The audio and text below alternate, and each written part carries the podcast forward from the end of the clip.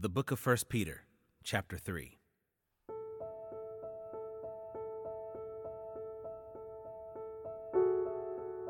Likewise, wives,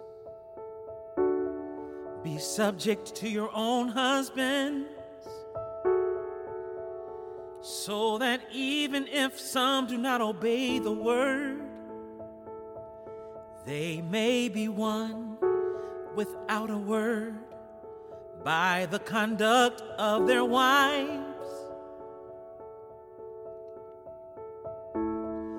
When they see your respectful and pure conduct, do not let your adorning be external, the braiding of the hair and the putting on of gold jewelry the clothing you wear. But let your adorning be the hidden person of the heart with the imperishable beauty of a gentle and quiet spirit, which in God's sight is very precious. For this is how holy women who hoped in God used to adorn themselves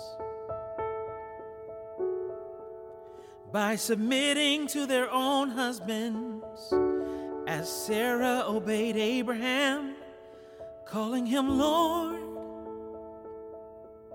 And you are her children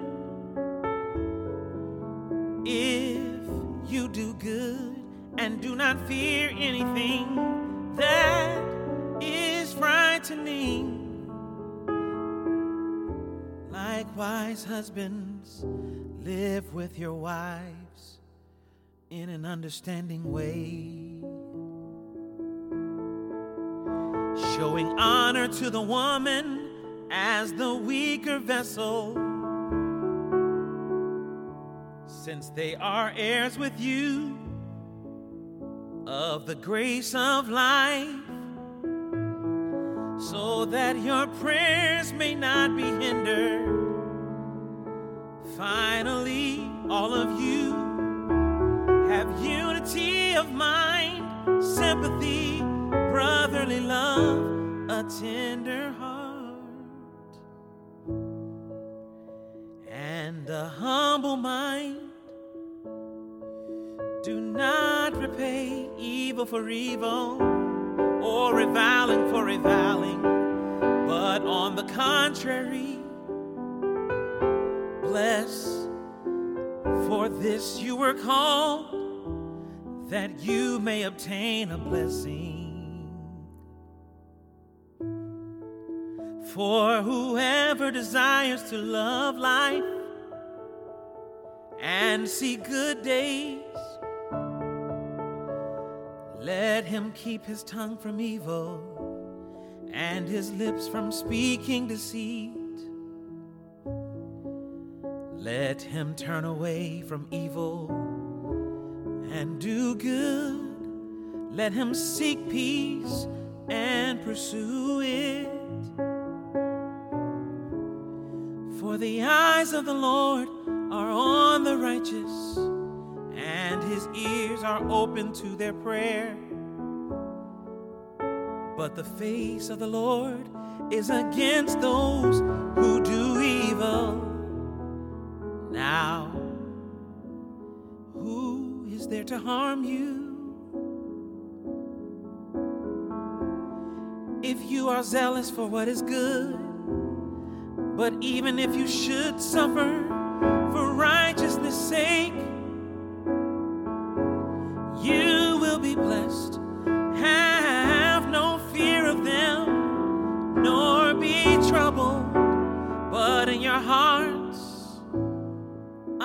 Christ the Lord as holy.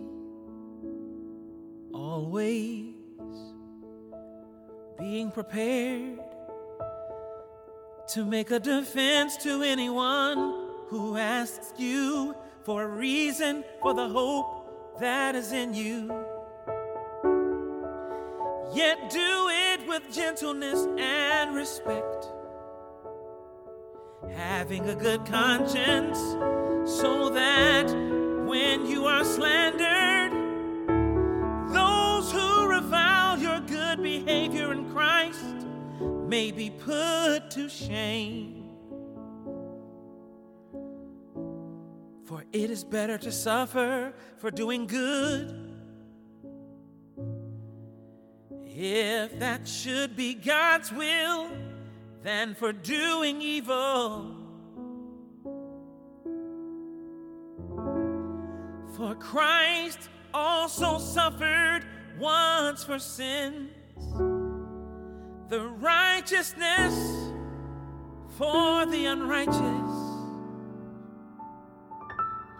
That he might bring us to God, being put to death in the flesh, but made alive in spirit, in which he went and proclaimed to the spirits in prison, because they formerly did not obey when God's patience waited in the days of Noah while the ark was being prepared, in which a few, that is, eight persons, were brought safely through water.